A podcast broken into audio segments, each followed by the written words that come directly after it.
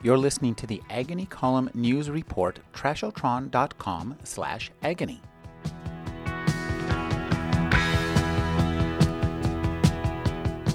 Anthony Swofford's first book, Jarhead, made him a lot of money and brought him literary respect, but did not heal the wounds from a bad relationship with his father. An RV trip was meant to help them reconcile, but it had more of the opposite effect. The title of his new memoir, Hotels, Hospitals, and Jails, gives a pretty good idea of where he went next. While my father administered his meds to his dying lungs, I ran circles around the parking lot on the side of the prairie. I loved the man, I hated the man.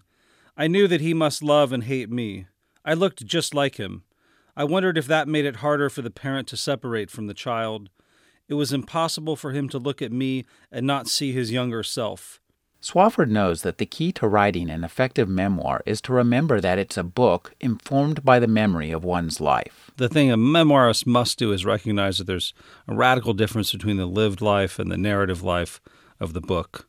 You have this thing built into calling it a memoir, and that is your reader opening the pages and knowing that it's a real person and this real life that they've lived, that they're about to get a beautiful, iconic insider's view on. Swofford's book began as a real journey with his father, but Swofford, the writer, quickly saw the potential for more than healing. I went into that trip thinking my father needed a co driver and not aware at all that uh, in the middle of the night east of Wells, Nevada, that my father would reach out and grab my arm and say, "Hey, son, let's let's begin, let's reconcile." In the mercenary way of of most writers, it dawned on me that a few more trips with my father in this RV, if the trips were dynamic enough, and if we actually made some progress in healing our relationship, that I might be able to pull off a book about these things. The memoir, however, did not remain merely mercenary for long. Swofford, the writer, found comfort in the writing process. I felt like writing this book about my father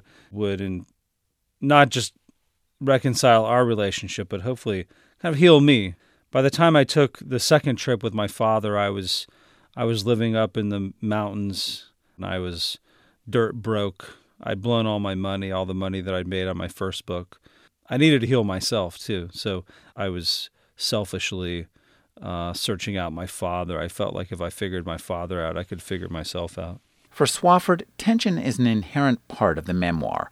Hotels, Hospitals, and Jails cuts back and forth from RV trips with Swofford's father to stories about his big brother's death, letters from his father, and visits with other vets in VA hospitals. But he never loses the narrative thread. It's really a matter for me in memoir of theme and of creating pressure on the prose and on the story and pressure for the reader.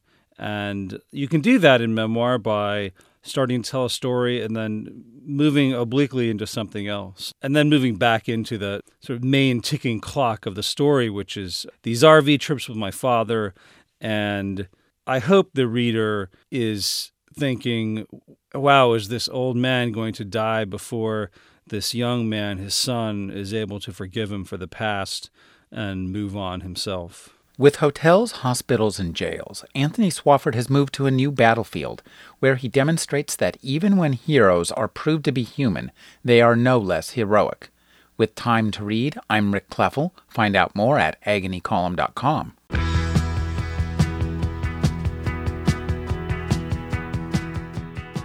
You're listening to the Agony Column News Report, trashotron.com slash agony.